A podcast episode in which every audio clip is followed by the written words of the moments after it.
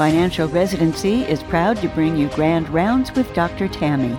Each week, Tammy Kraus explores a new topic related to achieving financial independence by building and protecting your wealth. She invites guests who are experts in their fields who will share honest and valuable advice on a variety of topics. If you have an idea for a podcast, please email Tammy, that's T A M M Y, at financialresidency.com. Now grab your front row seat to this week's Grand Rounds. Hi, and welcome back to Grand Rounds. About a year ago, we had an asset protection attorney join us, and he covered so many of the basics about how physicians can protect themselves. And Ike Devji has been kind enough to join us again, and we're going to talk about some very specific things that may affect physicians, business owners, and the like. I'd like to welcome back to the show Ike Devji. Hi, Ike. Hi, Tammy. Thanks for having me back. Good to see you again. Oh, you too. So last time we talked, you covered a lot of the basics. Can you give us just kind of a general recap of that? Sure. You and I actually spoke, it's odd, almost a year ago to the day. I think the episode that we taped together last of your podcast was on November 14th of last year. And we covered a lot of basic issues. We covered some of the risk factors of physicians, and we reminded doctors that asset protection is important, but that they shouldn't focus solely on their medical malpractice risk. We talked about sort of the thinking of yourself as a holistic being and having many different kinds of risks and activities. We talked about some of the basics everyone should have in place. We talked about basic insurance coverage on the personal side and then we got more specific talked about business insurance coverage beyond just medical malpractice insurance all the other things that you need to protect yourself from employee lawsuits to data breaches to Medicare audits, right? So we talked about a lot of those issues. We talked about some of the most common fatal mistakes people make in asset protection planning. Some what are some of the things that we have consistently over 20 years devoted to asset protection planning see thousands of people do wrong over and over. And it, and it happens so predictably and so reliably that we had a list that you and I went over. So I think those were some of the things that you and I talked about last time that gave us a good introduction to these issues. You know, that's that's sort of where we left off in our conversation. I thought today maybe we could talk about more specific things. And I read a stat or I read something a while back that said basically physicians are always at risk of malpractice, being sued by employees, that kind of thing. But their biggest financial risk is actually divorce. So I thought maybe we could talk about prenuptial agreements to start off. Very sexy, mm-hmm. very romantic topic, I thought for today. well, I'm glad you I'm glad you brought that up. It is something that can cost you half your wealth, and that's a lot and we know kind of what the divorce statistics are in this country. And everybody goes into a marriage hopefully with the best intent and in good faith and plans for it to be forever. But unfortunately we have the statistics right? And the statistics tell us that about half of the marriages out there close to half will end in divorce and then it goes up each time you remarry. So 65% of second marriages, 75% of third marriages end in divorce. So it is important that we plan for the marriage and the potential end of the marriage as carefully as we plan for our weddings. And we don't put anywhere near the same amount of thought or effort into that, right? It's more, you know, it's like buying a house we're all excited about buying the house and then we haven't thought as much about how do we keep that house running how do we maintain it how will we improve it how will we protect it? And so a lot of the same issues need to go into the thought and planning for any long-term relationship. We also see that a bunch of folks get married at a couple of times of the year. They get married around the holidays and a huge amount of weddings are coming up in the spring right? So you hear there there is a phrase in vernacular, right? Springs, right? That, that it's that common. So when should prenup planning start? And the answer is today. One of the things that I remind folks about is that in order for a prenuptial agreement to be enforceable, it must be done well in advance of the actual wedding date to number one, make sure that the parties have fully disclosed everything, that they have agreed to the prenup, that the other parties, that both parties' counsel has had a chance to review it. So the person who you are marrying, you have a lawyer, they have their own lawyer in many cases that will review it. And we also want to make sure that nobody can avoid the prenup by claiming duress. And duress in this context means you sprung this on me a month or a week or whatever before the wedding. And of course, I had to sign it. Otherwise, I would have been humiliated in front of my friends and family and all of the time and money we spend and all of these people who bought plane tickets or whatever it is to come to our wedding would all have lost everything and I was stuck, so I had to do it. And that is a very common claim that is made when people are presented with a prenuptial agreement at the 11th hour and can make a claim that they felt forced into it and they didn't have a choice. Well, that's a great way to have your prenup set aside. Right. So we don't want that. So ideally, this thing is done months in advance of the actual wedding you fully disclose all of your assets and liabilities. And all of that is put down on paper as to what will happen in the event of a divorce or a separation. What are the parties' obligations? And there are lots of things that thing includes. It's not just dividing up what you have or don't have. It can include things like debt, including student debt, kind of a big deal for young doctors to decide how that debt should be divided and who is responsible for what. It can cover all kinds of different issues. It can cover repayment of support. It can, you know, if one one person is working while the other one is completing their, you know, their schooling. So there are lots of complex issues that can be addressed and should be addressed. And you should do that with professional help from a domestic relations law specialist well in advance of your wedding. Why am I enunciating that so carefully? because I don't want you to have a prenup that's drafted by your brother in law, the real estate lawyer, because you saved a few bucks. And this is something we actually see smart, professional people like doctors and other business owners do. And please, folks, you wouldn't let a dermatologist do heart surgery.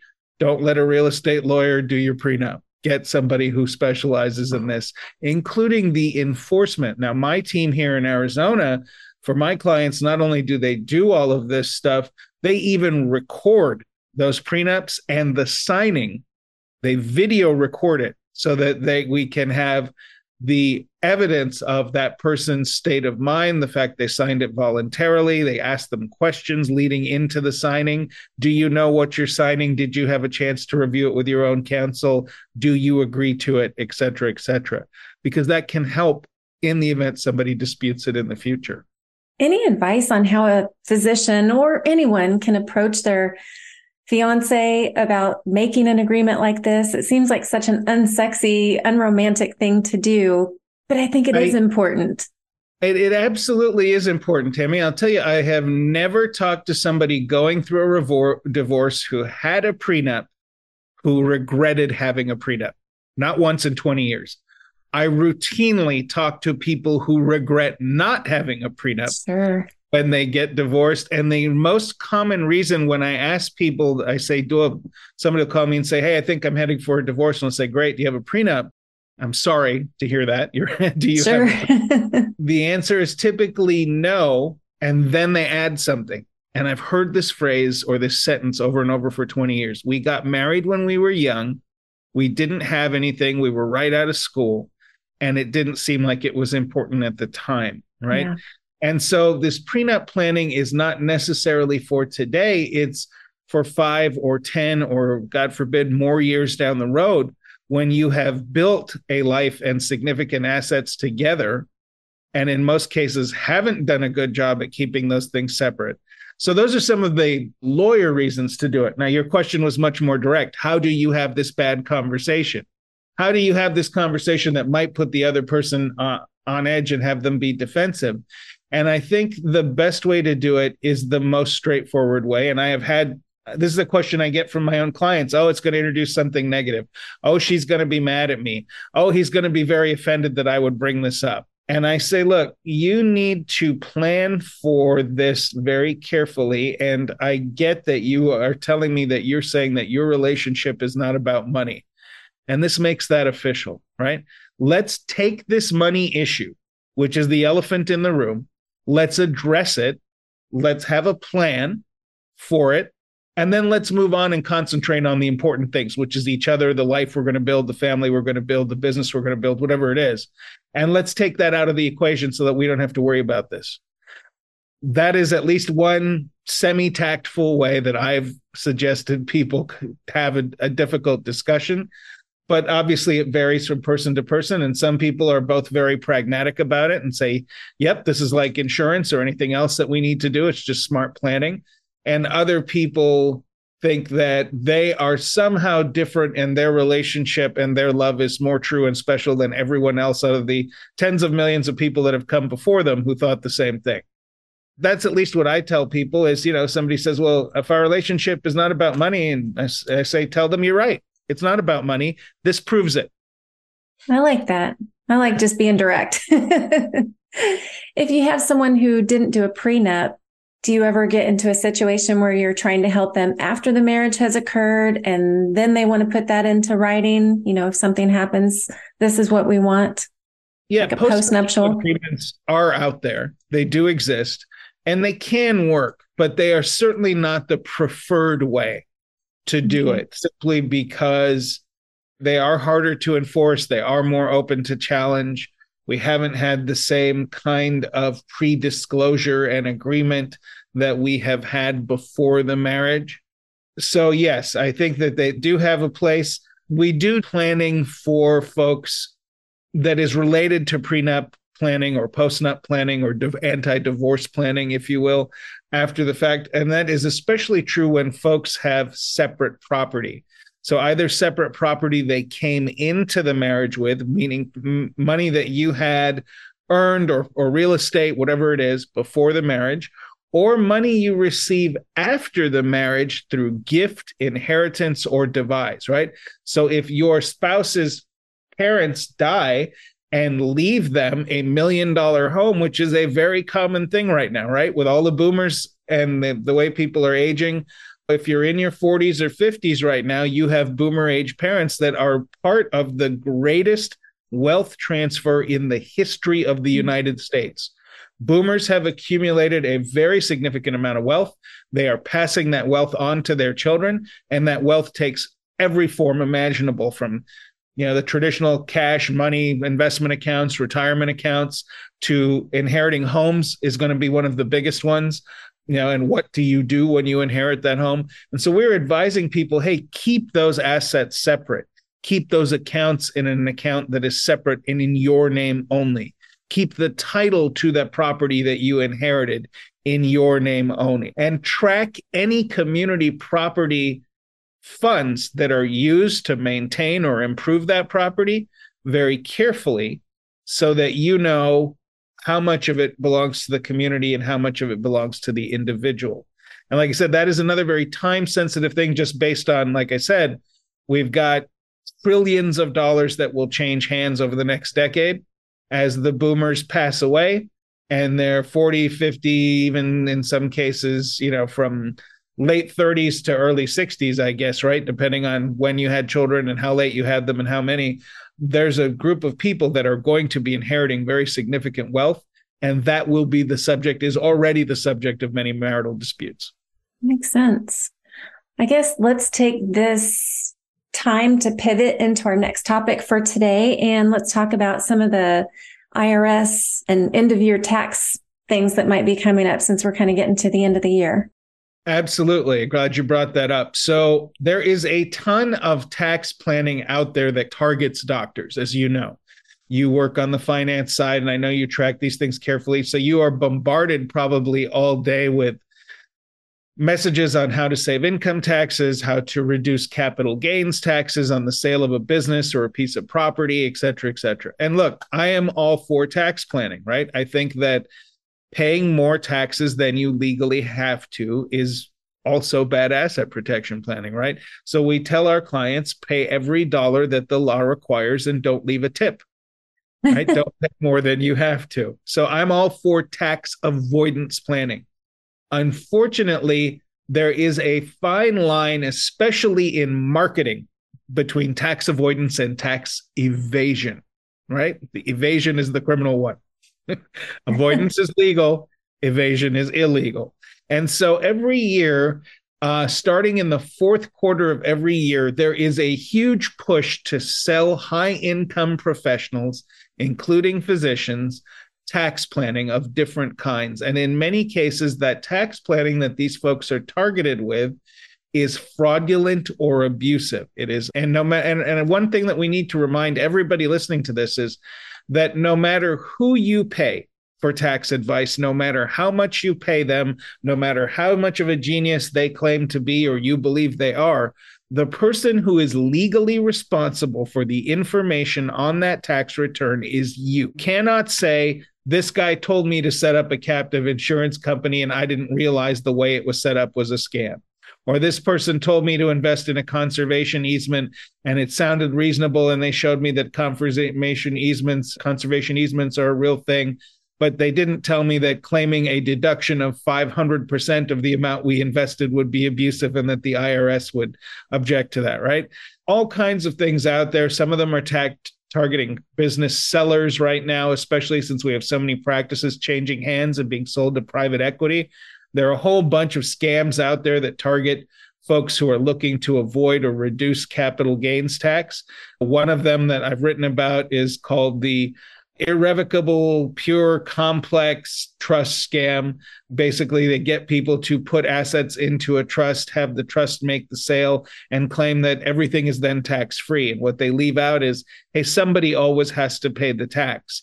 So it's either going to be you or the trust, right? So there's no magic bag of beans out there that just vaporizes the tax liability. It can pass who's, it can change who's responsible. It can create conditions that will allow you to defer taxes, but you will not be able to not pay them. You asked about the IRS Dirty Dozen. That is something that I love because every year the IRS summarizes the top current risks to taxpayers and they call it their Dirty Dozen. This year, one of the things that we're seeing right at the top of their list is the employee retention credit. You may have seen this thing advertised that says, hey, if you have employees that you had during COVID, we can get you a tax refund of up to $26,000 for every person who worked for you. And technically, that little bit of information that I just regurgitated is true you can get up to $26,000, et cetera, et cetera. But there is a whole bunch of fine print that goes on to who was qualified, what kind of employees, what the effect on your business was, when they worked there, what quarters of the year they worked in. It's only for specific quarters of 2020 and 21 where you can do this. So if somebody is just going out there and filing these returns for maximum return because they are taking a contingency, fee, right? So a lot of these outfits that are saying, "Hey, we're going to get you $26,000 per employee and we're going to take 20% of that and you don't have any out of pocket expense and you don't pay us anything unless we actually get you this money," right? That sounds like a great deal. And in fact, there are many legitimate ERC outfits out there that are doing this. But there are even a greater or at least an equal number of them that don't know what they're doing, that aren't following the regs, that don't offer audit defense. So that's one of the things I told my clients to look for is hey, if you're signing up with a firm, a tax lawyer, a CPA, an ERC specific firm that's advertising on TV and social media right now, they're advertising nonstop. You better make sure that you have a contractual obligation with them that says if this gets audited, they are going to defend it they are going to go to the IRS and explain what they deducted, how they deducted it, how it was calculated, and defend it for you. So you don't end up spending tens or hundreds of thousands of dollars doing that yourself. And look, it's one thing if you take a small deduction because you had 10 employees, but what if you have 300 employees? and you get a multi-million dollar deduction and you owe that back to the IRS because it wasn't filed correctly plus interest and penalties. Right. So, this is why it is important to work with professionals who have malpractice liability, who have insurance, and who do audit defense. So we talked about ERC or employee retention credits. Obviously, identity theft, phishing, scams related to tax filing are at an all time high. So the IRS Dirty Dozen list doesn't just include scams that are targeted at making you file false returns. There are also lots of things out there that are pretending to be your CPA or the IRS or some tax form that keep showing up in your email. And those are phishing and smishing and ID theft attacks. So that is a big deal. The IRS is concerned about fuel credit claims. There are fuel credits available for folks who use a lot of gasoline and fuel for off road businesses, meaning things like farming and land development and things like that. You can't take those credits for driving your car. And there are promoters out there that are telling people they can. Fake charities are on the list. One of the big problems we see is social media itself you and I are both on social media, right? Your podcast full of good, real information is on social media. I do a lot of stuff on social media, but there are a ton of bad folks who are giving bad advice in 15 second snippets, especially on TikTok, Instagram, and Facebook. And I see these cringe uh, legal legal advice and tax advice from these influencers all the time saying, You want to drive a Bentley Bentayga? Want to drive a new G Wagon? Write it off, right? And they don't tell you all of the detail that goes with that that hey you have to own a business. It has to be used a certain percent for business. You have to have a minimum percentage of usage and you can only write off the percentage you actually use it for business right? So that is a lot different from hey buy a $300000 car and write it off make the government pay for it. Very very different right? Two very different realities but we see the way these things are sold and we see these ad- advice given. We see people saying set up an llc go out and open a line of credit and immediately have access to $50000 and all these weird things that these guys are promoting on social media. Be very very careful. There is a tiny kernel of truth in them and they build a scam upon that. For the higher income folks who might be listening we're seeing there's some schemes aimed specifically at them, like charitable remainder annuity trusts and monetized installment sales for um, those looking to avoid capital gains tax exposure. Obviously, captive insurance is a big one that targets doctors and practice owners in particular. Those have been used to um, used abusively. We talked about conservation easements offshore planning, whether it is a Malta trust or a Malta pension or an offshore trust or a Puerto Rican captive insurance. There are a ton of sexy sounding offshore options out there that, be, that are being sold as tax planning. I will tell you that I use offshore tools. I've got thousands of offshore trusts in place as asset protection vehicles as, and estate planning vehicles for high net worth individuals. None of them have a tax benefit, not one, not one dollar right? So when we see a lot of these things being marketed the way that they are, we know that they are being used incorrectly by the wrong people because they sound exciting and it creates a neat sales story. So that is some of the tax issues that we're looking at. As I said, someone always pays the tax. So one one thing that we might leave your listeners with is the rule of 3. If it goes in tax free, grows tax free and comes out tax free, probably fraud. Okay? That's a good rule. Don't get three for three. You get two out of three on a good day. You get one out of three with a lot of different options. On a good day, you get two out of three. But if you if you see something that gives you all three, make sure your attorney, uh, your tax attorney or CPA reviews it. Now, before the show, we were talking a little bit about business owners and a new act that actually is going to affect all the people that have LLCs.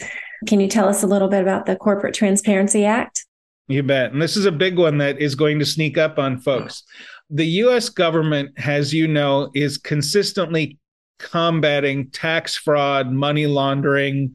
Part of it is under the Patriot Act. Part of it is they're looking to stop organized crime. They're looking to stop the funding of terrorism. Lots of different things, all legitimate purposes that they want to know who owns companies, who is the real owner of these companies, right? And a lot of legal planning is sold with a false promise of secrecy. You see, get your Wyoming LLC, get your Delaware LLC, get your trust in this state, et cetera, et cetera. And they, you know, and these get your land trust, which is another thing that, you know, guys in my business laugh about because these tools basically provide some privacy. And look, privacy is something that we aim for in our planning, right? If we're dealing with somebody uh, and setting up a plan, we don't want everybody with Google to be able to put that client's name in and immediately see that oh they own this partnership that owns these three llcs that owns these three pieces of property right? Let's make them do the work is the way i explain it to clients. But i also say that look there is such a thing as private but there is no such thing as secret. And so a lot of people create entities and either don't pay taxes on them properly or are doing something else that is not in compliance with what the government demands so the government has a new, there's a new act called the Corporate Transparency Act that requires the disclosure of beneficial owner information, which they refer to as BOI for short.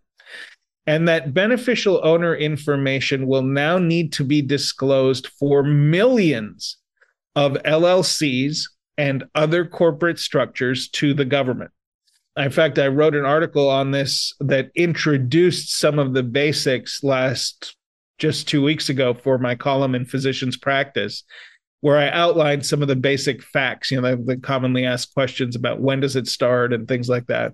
And I can even send you a link to that if in case you want to post it and give folks some more detail.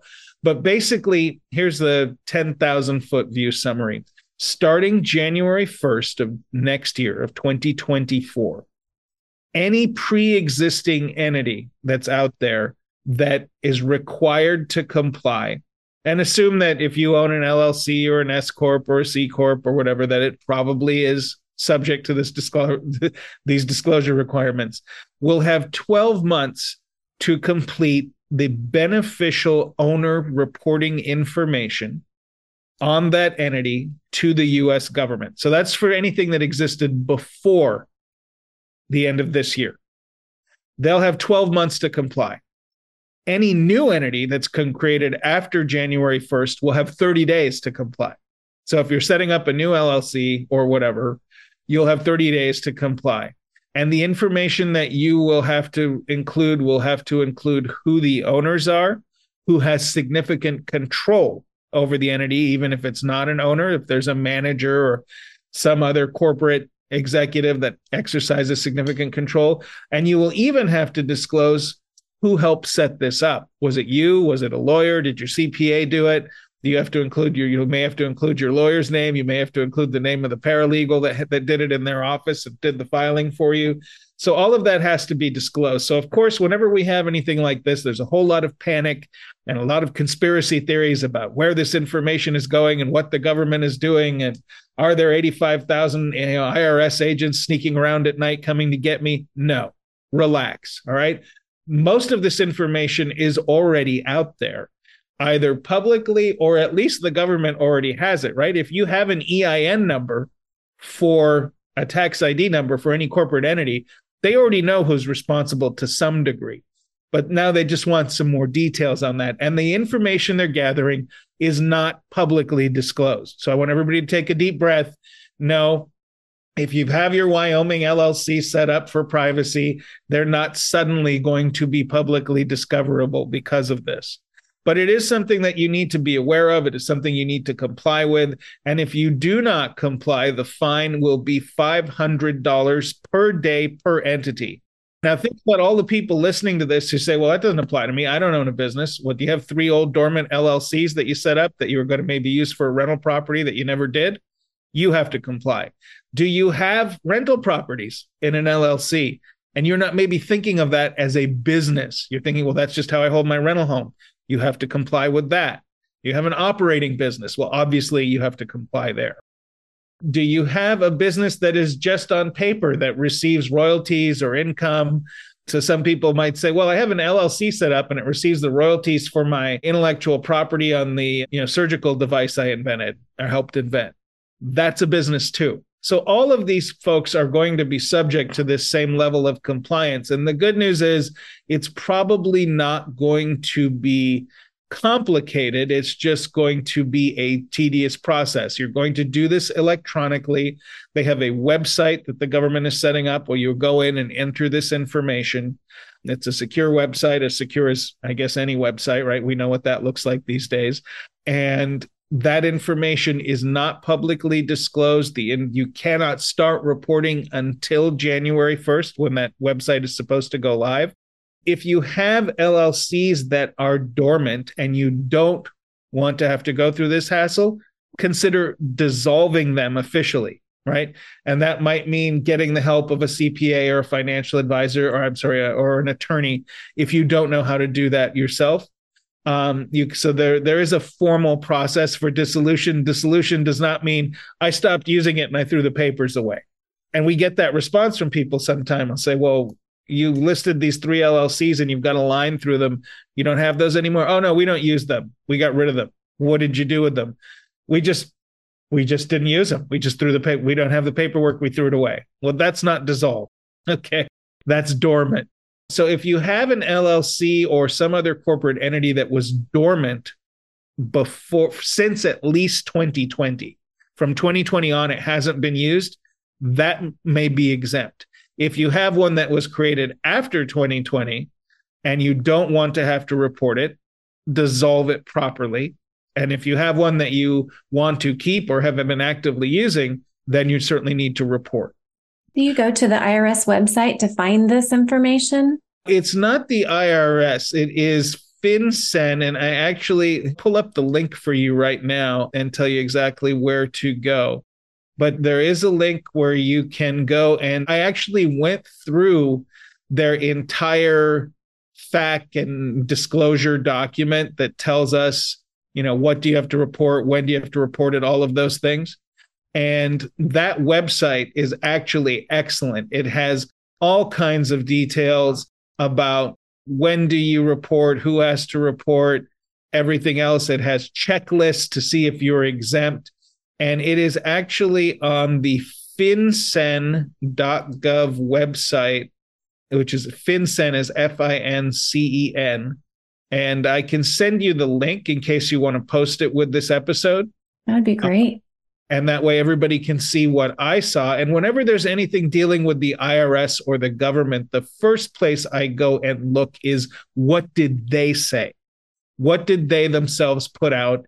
about this what have what materials have they provided and in some cases even for an experienced attorney like myself it's so complex or so long that it is really hard to go through it all or even to understand it and then i look to analysis done by other experts where they've summarized these things.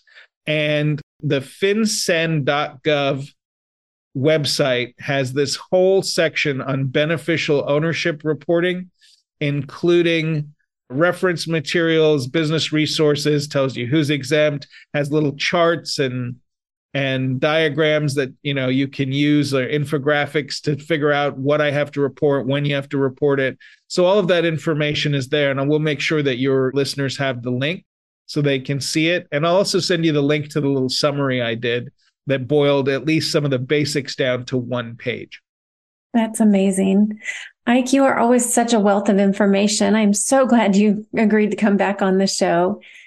If people wanted to get in touch with you to try and help them protect their assets, their wealth, their marriage, their whatever, how would they get in touch with you? Well, thank you for asking. I think that probably the easy way is again through my website, which is proassetprotection.com. That's P R O, like professional. That website has a contact form to reach me, it has the phone number. It also, perhaps more importantly, has a ton of detail and articles on everything you and I have discussed today. And there's no sign up, there's no click funnel. You don't have to give me your email address. You can just go on there and read it. And so that information is there for anyone who wants to find more of it. And as I said, well, I'll send you a couple of links to go with this. So people who may have an interest in exploring or investigating some of the things we talked about have something specific to look at that can help them. I know you've been a prolific author. You've spoken at multiple national conferences. I think you were even at the White Coat Investor Conference last March. your website really does have so much information available if people are trying to learn more before they get with a lawyer to help them. Well, thank you. Thank you. I'm glad it's helpful. And you work with clients across the nation, correct? Correct. We serve clients in all 50 states and from about 14 foreign countries who have significant U.S. holdings. That's amazing. Thank you again for coming on the show today. And I hope you'll all tune in again next week for Grand Rounds.